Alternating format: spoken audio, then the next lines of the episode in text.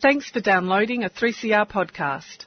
3CR is an independent community radio station based in Melbourne, Australia. We need your financial support to keep going. Go to www.3cr.org.au for more information and to donate online. Now stay tuned for your 3CR podcast.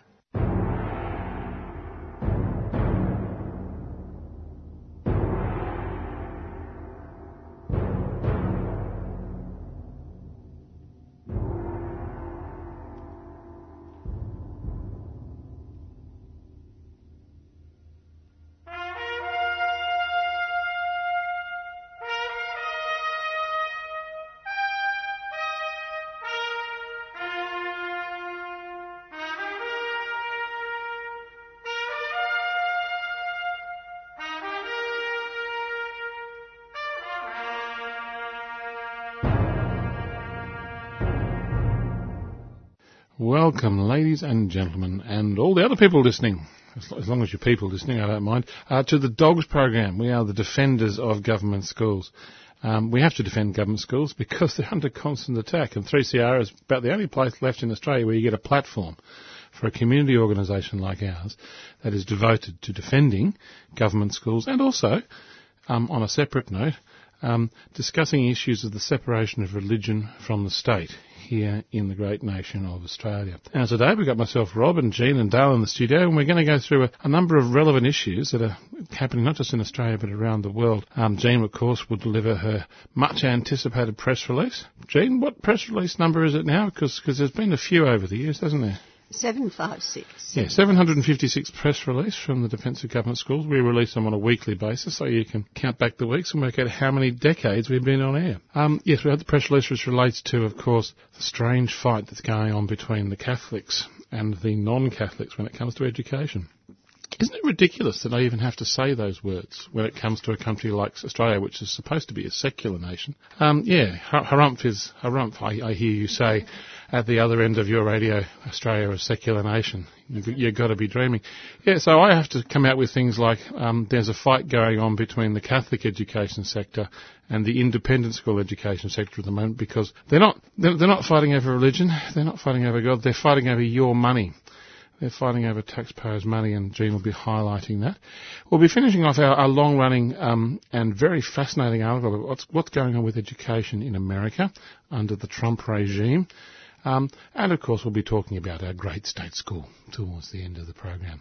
But you are, and hopefully will continue to be, listening to the DOGS program here on 3CR 855 on the AM dial and podcast on the WWWs. Vote for your mic. Want to support 3CR's diverse and independent voices? Well, it's not too late, and we still need your support. Donate now by calling 9419 8377 or donate online at www.3cr.org.au or post us a cheque or money order to Post Office Box 1277, Collingwood 3066. Vote for your mic.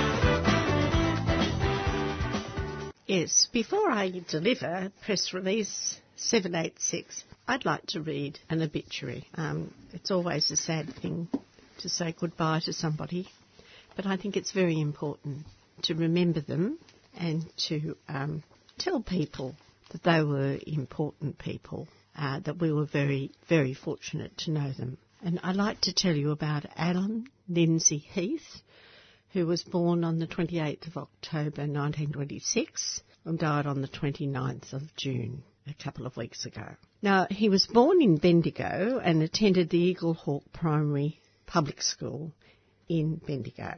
And he has four daughters, one of whom rang me to tell me of his passing. He has 11 grandchildren, six great grandchildren, and he was very, very proud of them, and they all go to public schools. He had retired at the age of 65 after working as an instrument maker in the Department of Pharmacology at the University of Melbourne. But throughout his life, he'd had many interests and he was actually involved in a lot of pursuits. I got to know him because he was up in the Eltham area with a very interesting group of Labor Party politicians, including Bill Hartley and Alan Cox.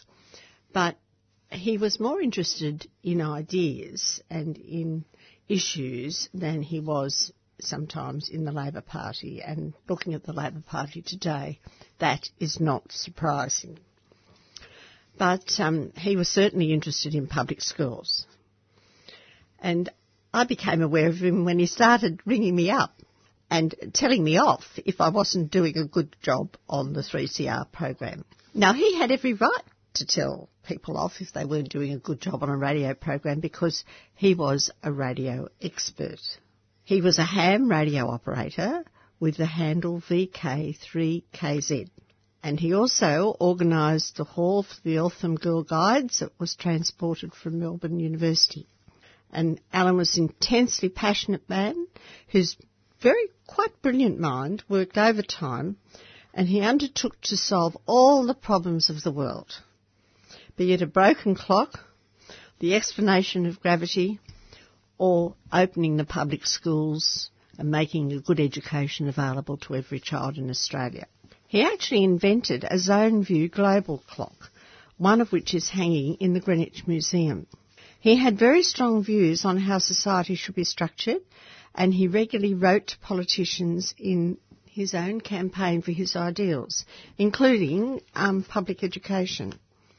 And his love for Australia and its heritage was very deep, and he worked hard to maintain recognition of our history.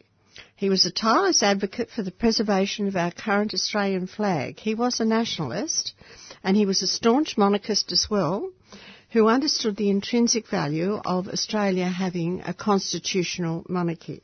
He supported our Defence of Government Schools movement and he actively contributed to our radio program. He was a great conversationalist. He was never lost for words. He had an opinion on almost everything, whether it was religious, political, or otherwise. He had lots and lots of theories about things, and one of his favourite sayings was, Just remember, you are just another grain of sand on the beach. He had a very, very strong will. I can, I can attest to that because I was at the receiving end of it once a week. And his admirable commitment to his ideas will be remembered not by us but by all those other people whose causes he espoused. And um, Lynette Alexander has provided us with this um, information. I knew some of it, but not all of it. I didn't know about his clock in the Greenwich Museum. Uh, he had a meticulous mind. Everything had to be in place the way it is in a clock. He wanted the world perhaps to work like clockwork, but as we all know, the world is a very messy place. I have my own story. We had another member who reached the age of 94, uh, Jack. Uh, Jack actually was the stepfather of the Bishop of, um, I think it's uh, somewhere up in the country anyway. Uh, but he, he, he blotted his copybook with his his um, stepdaughter uh, when he he uh, went to a dinner party with Mr. Hollingworth, who was at that time with the um, Brotherhood of St Laurence. But Jack had been very friendly with an artist called Douglas, who used to paint up Eltham Way. And Jack gave me one of Douglas's paintings. It's a very beautiful painting with a pond and bush surrounded by eucalypts and bush. And when I went to visit Alan Heath, I looked at his backyard and suddenly realised that I was looking at the Douglas painting. So they were a very interesting group up there at Eltham, particularly during the 1970s and 1980s. There was a lot of ideas around, and we really do need a lot of ideas still in this country. And that, of course, is what the dogs have also been about. We are firm believers in the public school system being open to all children. We are therefore against taxpayers' money going to so-called independent schools, which aren't independent at all. Uh, we get a, we get very, very annoyed really at um, double talk, and we we are prepared to say it as it is. And for that reason, we're also very much in favour of separation of religion from the state. Now to our press release 756. The Catholic sector is never satisfied. The only answer to the state aid problem is to stop state aid to private schools. The last few weeks have seen the Catholic education sector flexing its muscles again and threatening any politician who refuses to give the religious lobbyists exactly what they want. Senator Birmingham sits on top of an Augean stables of bottom of the schoolyard schemes involving billions of dollars of public, that's our money. He, as minister, is ultimately accountable. And to give him credit, he's tried to do something about it. The Gonski needs rhetoric led to assess, um, has led to an assessment of the social economic status of children attending Catholic and other private schools dependent upon this public funding. And currently, a school's socio-economic status, the SES that Robert constantly talks about, that score is calculated by the income, education and occupation characteristics of the areas where students actually live. The School Resourcing Board, which Mr Birmingham has set up, has been delving into the Augean stables and realised that the so-called needs policy is a greeds policy. The higher the scores determined by the Schools Resourcing Board, the, the less government funding schools receive. And they'd been looking at the special deals of the Catholic education sector and um, the numbers weren't adding up. Now, this did not suit the Catholic sector, since there had been these special deals going back to the Howard and Gillard years, which provided their schools with extra funds. But it did suit the so-called independent sector, which had not been gaming the system as successfully. That didn't mean to say they weren't gaming the system, but they weren't as successful at gaming it as the Catholic administrators. So, the government, under threat of the Catholic vote, promised yet another review of funding processes. When you're in problems, what do you do? You set up a committee. You set up a review. You set up an inquiry. And this is known as the Chaney Review. On the 11th of June 2018, the news came through, well really it was a rumour, that the Catholic schools had had a win, but the independent schools had had a loss. The National School Resourcing Board was going to recommend using powerful data matching tools to link parents' tax returns with their children's school enrolment. Well, of course, those of us who know that how wealthy parents game the system thought this was, was a bit of a joke too. But a fault line opened between the infamous Catholic Protestant alliance. In a statement issued on the 21st of June 2018, the Independent School Council of Australia, that's ISCA, stressed that the review of schools, SES, was yet to be finalised despite significant media speculation. They said that ISCA cautions that it's important to remember that any alternative methodology would require significant work to determine whether it would produce accurate and valid information at the individual school level. They also said that the current funding methodology took three years to model, trial and validate prior to its introduction, and the independent sector would accept nothing less than the same rigorous process prior to any move away from the current arrangements. Because the non-Catholic sector were doing better than the Catholic sector under the proper SES arrangements. Speaking to Sky News yesterday, Birmingham, that would have been uh, the June, on June the 20th. Birmingham said that he would not prejudge the report until he received the final copy, but said that the federal government would stick to its principles of treating all school systems and sectors fairly. Well, I wish he'd tell that to the public sector.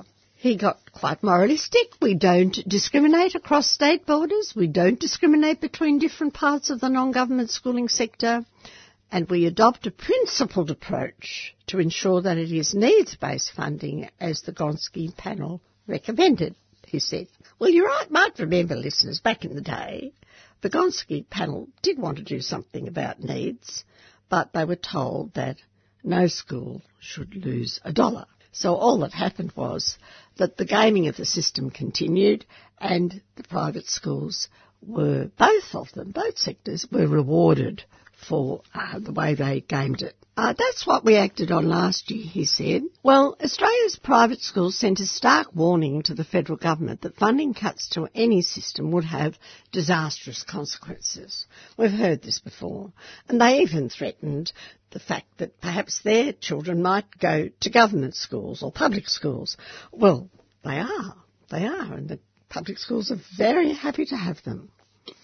Uh, Michelle Green, the Independent Schools uh, Victoria chief executive said that if implemented, a funding windfall to Catholic schools at the expense of the private sector would be an extraordinary turn of events. On 6th of July, the federal government announced the findings of this long-awaited review, the Chaney Review. The rumours were over. And what did it say? It appears to be much influenced by Mr. Elder from the Catholic Education Office, Victoria. Remember the guy who used our money to robocall in the Northcote area when that was up for election. Now, the findings of the review into the socio-economic status SES method found that the current funding system for non-government schools is flawed, as Mr. Elder said and it requires a new system to be put in place. And the uh, SES system is criticised, and this sounds just like Mr. Elder, for creating too many issues that hinder a proper assessment of student needs of the non-government school system. Notice none of this is relevant to the public system. It's only relevant to a spat within the private sector. And as a step towards resolving some of the issues, the board recommended an annual residential address collection and data matching with income tax data to create a rolling average for a more stable measurement. How interesting. Now, the report makes it clear that this direct measure of parental income can now be used without breaching privacy or requiring the collection of tax file numbers by a school. Well, I don't know how they manage that, but that's very interesting too. But the Independent Schools Council of Victoria said that it strongly supports the board's decision not to use fees as a measure of capacity to contribute. Because remember, a lot of the parents of their children are very, very wealthy because, or they'd have to be because their fees are so high. But um, no doubt the parents also can afford good tax accountants. Uh, and the real question is, with these tax returns, will they go behind the tax returns to see what the net and the gross income of the parents are? There's a lot of questions attached to that. Now, this spat between Mr. Birmingham and the private sector is all very infotaining for readers of the Australian newspapers because this is where you find out about it. You don't find out so much about it, and certainly not from the private school sector, from the Fairfax media. That's what's really interesting about it. But the real question for those of us who are not supporters of private schools and don't want our tax returns to be looked at as parents, um, the real question is how much is it going to cost us? How much is all this going to cost the taxpayer? Will this ongoing mess up, because it is a mess up, just continue the ongoing privatisation disasters of the neoliberals as they scamper after ever more disillusioned voters? Now, once again, we're told by the Australian that Malcolm Turnbull faces a showdown with the nation's Catholic leadership over his government bungled education funding policy that could cost the taxpayers between 2.5 and 3 billion to fix.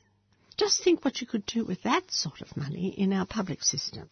And the Prime Minister, to quieten everything down, went off to meet the Church's national leadership to discuss the coalition's targeting of the faithful and attempting to repair the political damage ahead of the federal election. And Mr Turnbull's office has confirmed that at this meeting there was Education Minister Simon Birmingham and they were going to analyse the Chaney Review and as well as that they were going to have at this meeting Archbishop Mark Coleridge and Archbishop Anthony Fisher. And they're going to also discuss, along with the education money, the 4 billion child abuse redress scheme and, scheme and probably the government's position on the seal of the confessional. How interesting that all of these things are now going together.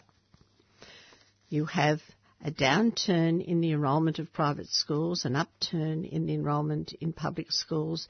You have the um, Catholic education sector refusing to accept that perhaps there should be some accountability for the way they deal with the needs policy because there aren't too many advantaged, disadvantaged or um, Indigenous children in their sector. And then you have a spat with the uh, Protestant sector, let's call them that, although I'm not sure that they're Protestant anymore, certainly the private religious sector.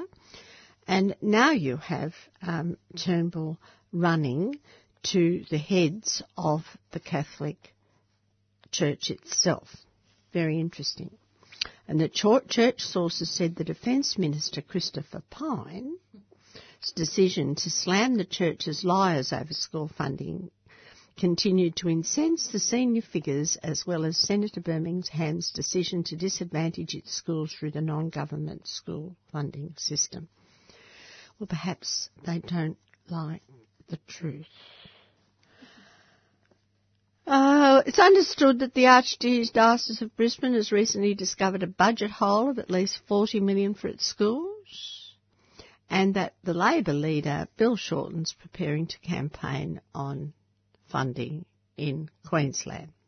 So don't think for one moment that the dogs are promoting Mr Shorten in this matter. So this is all very interesting. Mr Pyne, however, said last year of his constituents, not one of them has complained about all this, so I'm not sure how significant an issue it is outside the pages of the Australian newspaper. We aren't getting any heat in my election office about it at all, and I think that's because the Catholic education system really is running a very dishonest campaign. So uh, let's stay tuned. There's nothing new about any of this to the dogs. Meanwhile, we've discovered from the Australian Education Union that Turnbull's secret education reform plans for public schools involves a decision to cut 1.9 billion from public schools. And these decisions are being taken without any consultation with teachers. It seems that the only consultations being held by Mr Turnbull and his running scared MPs in swinging seats are Stephen Elder, Archbishop Coleridge and Archbishop Fisher. Dogs have been here many, many times before. Mr Turnbull might be about to discover that Mr Birmingham and Christopher Pyne have their finger on the pulse of the Australian electorate, and Turnbull, Abbott and company are in danger of following the Catholic vote down the pathways of deception, not only to perdition, but to irrelevance and political, political oblivion. The only way forward for Australian education is back to first principles, all our children, regardless of their parents' taxation certificates and or minimisation schemes, should have the opportunity for a free, secular and universal education in well-funded schools open to all children. Only public schools can fulfil this objective. Private religious schools never have, never can and never will do so. On a practical level, if charging fees was made illegal, as in Finland, Mr Birmingham's problems with the Catholic bishops and Stephen Elder would be solved overnight. So that is our press release and it will go up. I'm sorry that we had a bit of trouble with our, our website in the last week or so, but um, things are getting a bit back to normal on that. I'm not the most wonderful, uh, well, I'm not like Alan Heath. I don't have a brilliant mind for uh, things like clocks and websites, but um, we do our best. But that's enough of me for now. Let's have a bit of music and then Robert will take over.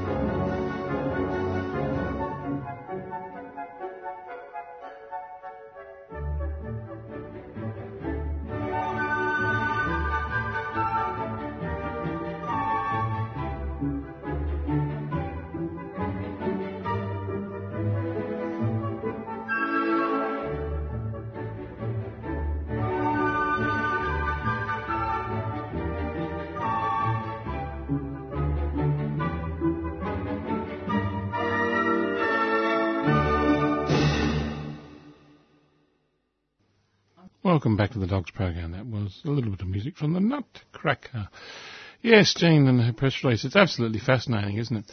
I mean, uh, to, to extend a metaphor, um, yeah, to extend a very tortured metaphor, um, I think the Australian government is sick and tired of paying protection money to the churches. There are certain sections um, of the Australian government at the moment that realise not that they're tired of paying protection money to the religious institutions, and you know, that's that's why the bishops want to, yeah, and want to and succeed in getting a meeting with the Prime Minister of Australia um, over church funding. Um, it's just the money's running out. Um, if you're running a business and you're paying protection money to a bunch of people that turn up once a week saying, ah, well, you've got to give us some money, otherwise, you know, we'll, well, you know, you do want your votes, don't you?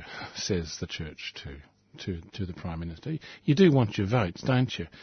You don't want us kicking up a stink and making a big noise about how unhappy we are with you, so you better give us all your billions of dollars.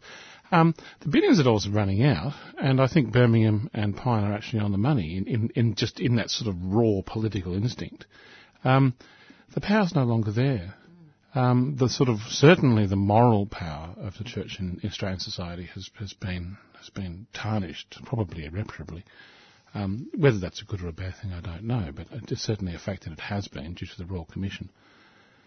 Um, and the Australian government's kind of running out of money. They can't just throw money at, at private school systems run by bishops of one denomination or another over and over again. So it's, it's a fascinating pushback. Um, I think it's also evidenced by the fact that, that, you know, when it comes to this payola that we the taxpayers have to cough up, um, all the different denominations turn up one after the other. Um, you know, one denomination turns up, so well, you better give us some money, or, or, or we'll make it diff- difficult for you at the ballot box. And the government says, all right, there's your money. And then another denomination comes along and says, well, you better give us some money too, otherwise we'll make it different. We'll make it difficult for you. So you've got the independent school organisations, which are broadly Christian, but certainly very fundamentally religious in, in the Australian context. And then you've got the Catholic Education Office. They're all turning up for their money, and I think certain elements of the federal government are going, oh, do we have to pay? Seriously? Do we have to pay? Um, the answer to that question, I think, is yes. Um, yes. Birmingham does pay. Yes, Turnbull does pay. But I think there is no, a point. We pay. I'm sorry, we pay. Oh, oh they pay our money. Oh, oh, oh, oh, there's no question. Oh, I think it's absolutely fascinating that the independent school sector and the Catholic school sector are having this massive barney about who gets the money, when the money they're talking about is my money. they're, they're, not, they're not talking about any other money apart from my money. They're talking about their money. They're, they're not talking about people putting money in place. I'm talking about that money. They're not talking about the money they get from rents from the extraordinary property portfolios that they have. They're not talking about that money.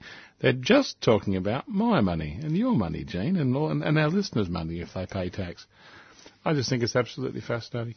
Um, yeah, I mean, I think the sort of the payola that that's that's going out of public treasuries into religious institutions. Um, oh, it's still happening, but I think there's a few people sticking their hands out, going, "Hang on, do we have to? Seriously? Do, do these people really have this power at the ballot box that can kick us out of government or not?" And I think the answer to that question in Australia in 2018 is no. No, there are other factors that are more important and interesting to politicians than, Well, than what church someone goes to when it comes to the ballot box in Australia. The privatisation of, of education goes along with the privatisation of the electricity grid, uh, the privatisation of tra- public transport, the privatisation of toll roads, and uh, the government, well, our money is being used to subsidise all of these, and uh, the whole privatisation exercise is coming unstuck. Yes, indeed. In fact, there's been all these arguments just recently, which I'll go through just after these messages, um, which I'll go through that relate to the sort of division of, of, of, of corruption. I mean, you know, where does this payola go? And it's absolutely fascinating where it actually goes and where people say it goes, but more on that after this. 2018 marks 20 years since senior traditional owner Yvonne Margarula invited supporters to come to Mirarr Country within Kakadu National Park to blockade the proposed Jabiluka uranium mine. Thousands answered the call. The mine was stopped. To commemorate this extraordinary anniversary, Gundjeihmi Aboriginal Corporation and the Australian Conservation Foundation have produced a gorgeous commemorative calendar. Standing Strong, Jabiluka 20 Years is a piece of history you don't want to miss. Order your copy today at mirarr.net. That's M-I-R-A-R-R dot net, a 3CR supporter.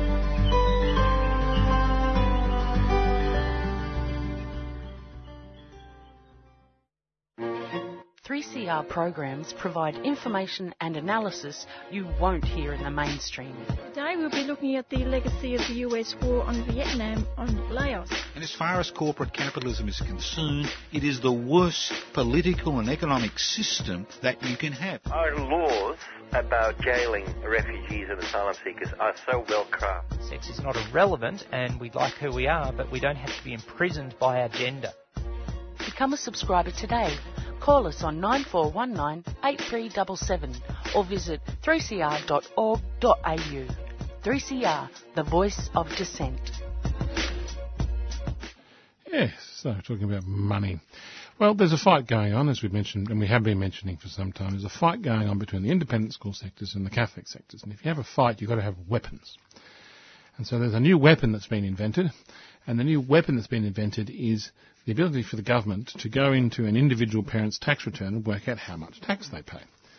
Now, the idea of this weapon is, is this is a weapon that's going to be used by the Catholic bishops to fight the non-Catholic bishops and religious leaders. This, this, is, this is functionally the way it works in Australia. It's absolutely ridiculous. Your tax return is a weapon being used by a Catholic bishop to get money from the federal government. It's a fact. That's what's going to happen. And next year, the Australian Tax Office is going to be looking at individuals more than companies. And their thesis is that there is $8 billion to be collected from individuals uh, who are, they say, claiming deductions that they shouldn't be claiming for. So I'm not sure that I'd want to be a parent at a private school in these circumstances. Yeah, I suppose that's that's that's um, one of the one of the collateral damages of when you start inventing these these weapons in education wars.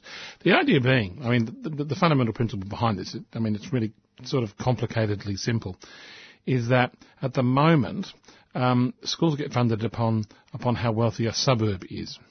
And the idea is that a lot of independent schools are located in poorer suburbs, but the children that go to them come from wealthier families.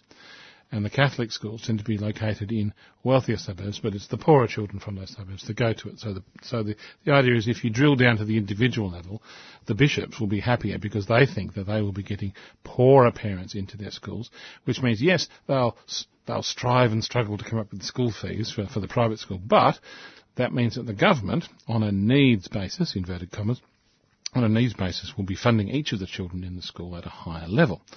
And so there's this shift from the suburbs wealth to the individual's wealth. But I think the fascinating thing about this is that sometimes when you invent a new weapon, there are unintended consequences. And of course, the unintended consequences of this is none of these two school sectors, when they're fighting each other, are talking about the state school sector. And so once this starts to extend out and you say, well, okay, if, if we're going to find out about the tax returns about just private school parents, why don't we find out about, oh, look, all these state school parents have, have actually quite low, oh, we'll have to give them even more money to the state schools. But no, no, that's not going to happen because that's not the point of the weapon. The point of the weapon is not fairness for the children of Australia. The point of the weapon is not to give more money to children in state schools. The point of the weapon is to give more money for the bishops in the fight against the horrible and wealthy independent school sector, which are taking money away from the poor Catholic schools. That's that's the way it's framed. It's Sorry, what poor Catholic schools? It's a long, long time since we have heard about the myth of the poor Catholic schools. A long time. I can't remember them talking about this myth since the 1970s, 80s. Well, you see, it's often, it often comes up in debate about the Catholic schools having a poorer intake, but whether it is in fact the case um, has yet to be demonstrated in the current context. You're absolutely right, Jane. Um, so you have this rhetoric, you have this new weapon, this this new weapon in the funding debate about drilling down into individuals' tax returns if they have the temerity to send their child to a, to a private school. But then, you remember, oh, several months ago, if you were listening to the program then, or even if you were just around in Australia and you happened to notice that Simon Birmingham was talking tough, he had a hit list of 24 schools, which he was going to take money away from because they were, by definition and fundamentally and admittedly, overfunded. Like, seriously overfunded. The schools themselves admitted they were overfunded. The government admitted they were overfunded. The bishops admitted they were overfunded. Everyone knew they were overfunded. They were just overfunded. And Simon Birmingham said, well, I'm going to stop overfunding you. That's it. Good. So that would have been the end of the story, except the months have gone, and an interesting article in The Guardian actually on Friday the 6th by Michael McGowan. I just like to read from it because you thought that was the end of the story, but it's not. Each of the individual 24 rich private schools earmarked for cuts through the Gonski 2.0 funding deal have instead seen their proportion of taxpayer money increased this year. Not decreased, increased. And this is down to millions of dollars being pumped into these schools in addition to what they were funded as a bonus, and get this, transitional funding set up by the federal government. Last year, as the Turnbull government fought to pass the Gonski 2.0 funding deal through the Senate, it announced 24 independent and Catholic schools would lose funding under the new agreement because they were receiving more than their fair share of taxpayers' money.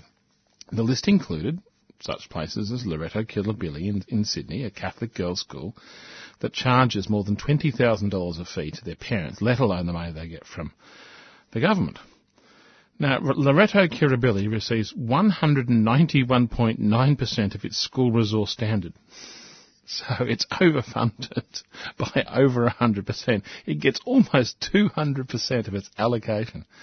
The SRS of the Gonski Review needs-based, needs-based formula for measuring how much government funding goes and how much it's actually entitled to. Now, for this school, I think it's absolutely fascinating. Um, but The Guardian can reveal that this school, amongst the 23 others who were supposed to lose money, received a funding increase in 2018 because of bonus funding set up to help pri- poor pri- help these private schools cope cope with the transition to the new Gonski 2.0 funding model. Among the bonus funding was $7.1 million in a transitional fund set up by the Federal Education Minister, Simon Birmingham, to help secure passage of the education reforms. So that was the payola. That was the payola to get it through the Senate. It's always been a feeling of mine that wealthy people are wealthy because they know how to pay, how to cry poor efficiently and effectively. Have you noticed? It's true. Oh, I can tell you, as, as, as, as a busker of many years, um, no, seriously, you do not bother um, putting in the extra effort when obviously wealthy people walk past because they aren't going to give you any money. There's a reason they got it. The reason the wealthy people got money is, is no, no, no, because the reason they're wealthy is they got money and they keep it. They don't give it away. Um, if you're busking, it's it's not the wealthy people you get the money from. It's tourists actually, and it's actually the poorer people. That's that's just fact of life. That's just the way it is. So, sure, you're right, Jane. Look, I could go on more about this, but we actually only have an hour here on the Dogs program, so um, I do want to tell you what's going on in the United States, and of course, we have to get to our great state school after this break. Fight for your mic. Support 3CR's 2018 Radiothon with Greek Resistance Bulletin at Open Studio, 204 High Street, Northcote, on Thursday, the 12th of July from 8 o'clock. Come and dance the night away at this 3CR radio fundraiser with performers from Open Jam Cafe Neo. Playing on the night will be Cats in the Canary, Pascalia Latra, Yorgos Sklavos, Calliope Stavropoulos, and special guests. Supporting 3CR and the Greek Resistance Bulletin means supporting independent and radical news and voices. Open Studio 204 High Street, Northcote on Thursday the 12th of July at 8pm. Admission $10 waged, $8 unwaged. Fight for your mic.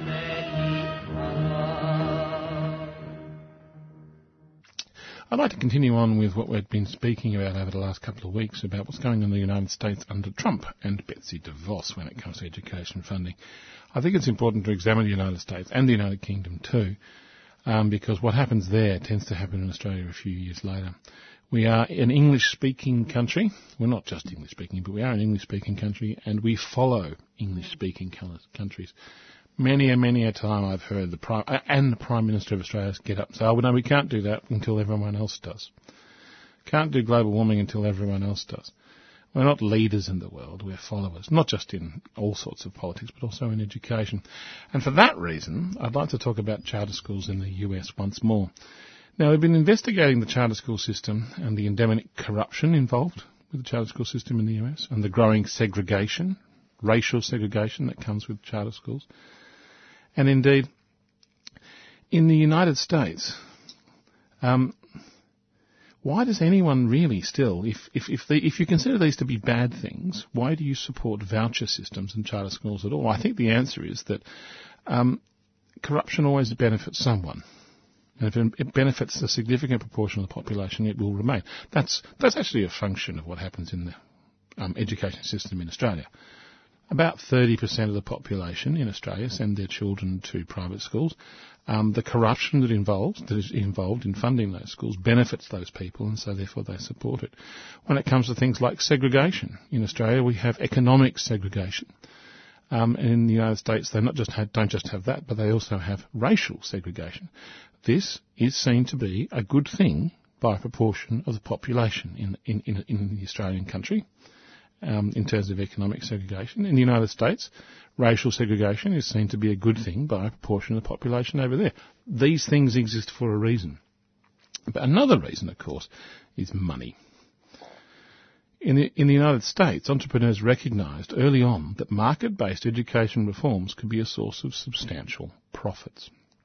Private operators quickly found a way to tap into the vast public taxpayer money resource now in the United States were more than $600 billion each year. Equally important, ideology trumps evidence for free market boosters. And education reformers have developed a culture of what they called the true believers.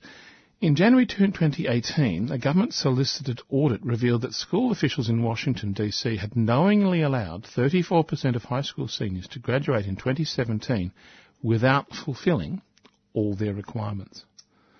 The news triggered an uproar because reformers, public or private funders, and the media had been touting Washington and its voucher education program and high penetration rate of charter schools within the education system as a great success story.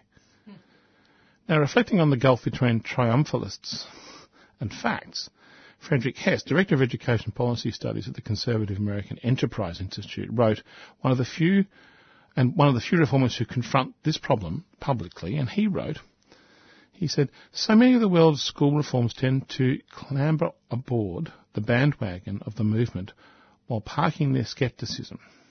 Reformers have tended to circle their wagons, feeling a with us or against us dynamic.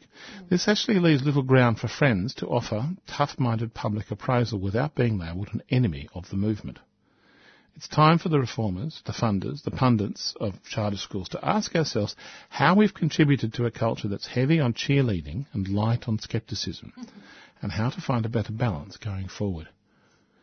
Now that's a fascinatingly honest appraisal, and I think it applies well outside um, just the education debate. In fact, it's something that I've observed in America in politics for some time. In another case of ideology, Pro-reform members of the Congress went so far as to ban rigorous evaluation of the voucher program at all. They banned people looking at it. In spring, spring 2017, the Institute of Education Sciences, which is the independent research arm of the US Education Department, released a study showing that on math standardized tests, Washington students who used vouchers to attend private schools fell behind their peers who remained in public schools. The research was randomized, it was controlled, it was a trial, and considered a gold standard in experiment, experimental design. I mean, I've used it myself when I'm at the university. Randomized controlled trial is the best thing you can do to get to the heart of the matter. A week later, a Republican-led Congress approved a budget that included a prohibition on the use of experimental design evaluation methods in any future federally funded studies of the Washington DC program. Straight up. Given the overall record of charter schools, yes, Jenny, you were going to say?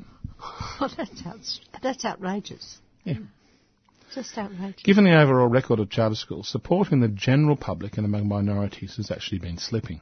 According to the most recent survey conducted by pro-reform journal, Education Next, support among all respondents dropped from 51% just over half to 39% from 2016 to 2017. Among African Americans, supported charter schools dropped from 46 to 37, amongst Hispanics from 44 to 39. Education reformers also suffered a major defeat when they tried to increase the number of charter schools in Massachusetts using a ballot initiative. The state had the strongest oversight system in the country and a relatively small number of charter schools. The ballot initiative drew national attention because of the outsized campaign spending on this ballot.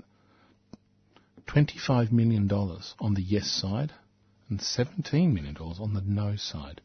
In November 19, 2016, voters rejected the charter increase by an overwhelming margin, 62 to 38. Many African American advocacy organisations have taken a stand against market-based reforms. In the 2014 resolution, the National Association of Advancement of Coloured People, a very big organisation in the United States, pledged to continue to advocate against any state or federal legislation which commits or diverts public funding, allows tax breaks for, or establishes preferential advantages to for-profit, private or charter schools. Unfortunately, not all Americans know enough about market-based education reforms to evaluate it. Despite two decades of heated public debate, many do not understand how charter schools and vouchers are funded. According to a 2017 poll by the independent research company, uh, a little more than half of Americans supported charter schools until they learned that the funding was taken from public schools. Now, I can say more about this, but time is running very short. But I'd like to say that every time you hear a debate in Australia about a fight between an independent and a Catholic school sector, what you have to realise, the money they're talking about is being taken from a state school system. This is not sector blind. When these two tribes go to war, when the Catholic education system and the independent school, when they go to war, they're not talking about stuff that's over there in the corner. They are talking about money that is taken away from the state school students in this country. And every time you, I mean, even back to Gillard, when you talk about sector blind, this is the big lie. This is the big lie. Every dollar that's given to a private school is taken away from a state school. And public is not private, but private wants public. And the distinction between those two words is becoming more and more blurred. Indeed. But anyway, we've come to that wonderful time, always at the end of our program, where we're going to talk about our great state school. Every week on the Dogs program, we have a special segment to show a different state school is a great school. State schools are great schools. School of the week. State school. School of the school. week. Great state schools. The state, state schools. schools. School of the week. Schools. School for the week here on the Dogs program.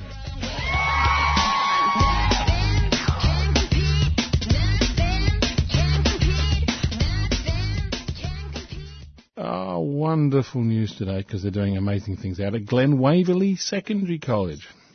Now, normally I don't go on about these sorts of schools. What do I, what, am, what do I mean by these sorts of schools? Glen Waverley Secondary College is an amazing school because it's in an amazing area, well supported by amazing parents, and a lot of the kids that go to Glen Waverley Secondary School, a lot of those kids, um, they're not poor kids uh, because Glen Waverley is a reasonably wealthy area. They're local kids and that's fascinating. It's a really look. It's it's an amazing school. Firstly, there's 2,000 kids go there. Okay, so it's big, big. It's got over 160 teaching staff. Okay, and it's got over 40 non-teaching staff. This is a big school. 87% of the kids that go to this school come from a language background other than English. 87% come from a language background other than English, and many of those languages that are spoken come from Southeast Asia and indeed North Asia as well, because that's just what goes on out at Glen Waverley. It's an amazing school with amazing kids. 47% of the kids in this school come from the top quartile. About half the kids are from, from the richest families in Australia. About 29% come from the upper middle quartile. About 9% come from the poorest quartile as well. Yep, there's a lot of kids up there that come from rich backgrounds, but there's some kids that come from poor backgrounds. But you know what? If you turn up at the door, it's free, it's secular, and it's a compulsory education system that is sorting things out for those kids out there. How much money is being coughed up? Okay, 2,000 kids, that's a lot of kids, that's a lot of teachers, that's a lot of resources. Per child, $12,000. Yeah, yeah, much less.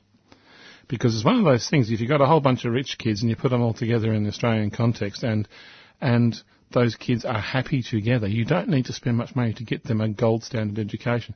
And when I say gold standard education, Glen Waverley Secondary College is one of the top 10 secondary colleges in Victoria when it comes to results and other things which are useful to talk about. Now we can talk about NAPLAN results um, in terms of compared to similar schools, and when you're talking about similar schools, we're comparing them to schools with a similar number of very wealthy kids. The kids in this school absolutely cane it. They are above or even well above average against similar schools. Compared to all Australian schools, they're well above the average on everything. But compared to I don't know, compared to the MLCs of the world, compared to the snotty, super selective, you can only get there if you've either got a lot of money or you or you're on a scholarship schools, compared to the private schools, they are just caning it. And what I should actually be saying is private schools compared to Glen Waverley are trying to catch up because Glen Waverley, a state school out there in the east of Melbourne, is in fact, as far as I'm concerned, the gold standard. Now, I I don't often talk about this school because there's oh, I don't know. You talk about the moral, the moral dilemmas and moral questions about, you know, about the needs of a school. Um, Glen Waverley is what happens when you support a state school system in an area of in an area of, of relative wealth. And it costs the taxpayer uh, well, it costs one third to educate a child there than it would, say, at MLC or yep. one of those places. Yep. yep. Because there's no tax breaks involved. Um, mm. This school pays their rates as opposed to the private school down the road. Um, they are fair, they are open. If you turn up on their doorstep and you're in their catchment, you're through the door. There's no question. There's no how much money do you earn. There's oh no, we can't have you because you're a behavioural problem because that's what a place like Glen Waverley Secondary College is all about. Their attendance figures are amazing, actually. The kids turn up to school. The school itself, I think, is well, there's more boys than girls, which I think is fascinating, and there are absolutely no Indigenous students in this school. So whether that's a good thing or a bad thing, I think it's a, I think it's a sad and a bad thing that the kids at Glen Waverley don't get the opportunity to interact with the first peoples of this country and understand about Glen Waverley in terms of its geography and location and how it relates to the land. But you know what? There are so many benefits to a place like Glen Waverley that I think I'll forgive them for not having any Indigenous kids because, as a state school, they enrol who turns up at the door. Um, at all sorts of other levels, I've been out there myself actually and spoken to the kids and been with them from, for, for a day. They're spot on. So I haven't got much to say about something because it's all good, but Glen Waverley Secondary College, and as I say, is one of those really good state schools. Glen Waverley Secondary College is a great state school. Want to defend government schools? We are the Dogs, D-O-G-S, Defenders of Government Schools. Every week on the Dogs program we have a special segment to show a different state school is a great school. If you're a parent, or if you're a kid, or if you're involved in the school in any way whatsoever and you love your state school, give 3CR a call. We want to hear about these schools that we're defending. Brunswick Secondary State schools are great. Harkaway Primary great School. State Sunshine North Primary They're really concerned about the welfare of the kids and their growth as people as well as learning. You got, like you put on plays, you got enrichment, you got vis- physical education, visual arts, languages, all that. In fact, is there a cooking? Actually, an embracing of kids from disadvantaged backgrounds and with additional needs. More than half of your kids are from some of the poorest families in Australia. Yeah, definitely. That's the community, and that's who we're servicing, and that's who that's who we welcome into the Outdoor school. Outdoor play is linked to healthier and happier children. This, in turn, leads to better grades. In the weekly assemblies and stuff, they have a little thing. Uh, you've been caught being good, and they have a, a, value of the week each week, and so it's not just words; it is actually. So, so what do the teachers do when it's a building site?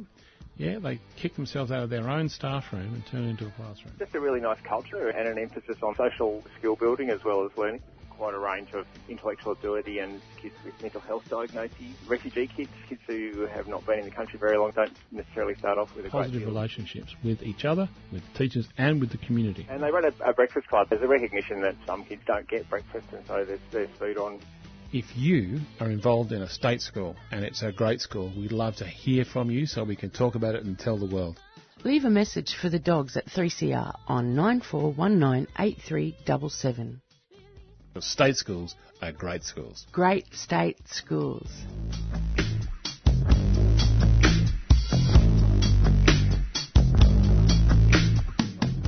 Thank you so much for listening to the Dogs program. If you're interested in what we've been talking about, please check us out at our website at www.adogs.info. And if indeed you do have any suggestions for a great state school, please call up 3CR or, or drop us a line or just even call up the station on 94198377 or contact us 3CR on the website at 3cr.org.au. But until next week when we'll be back, it's bye for now.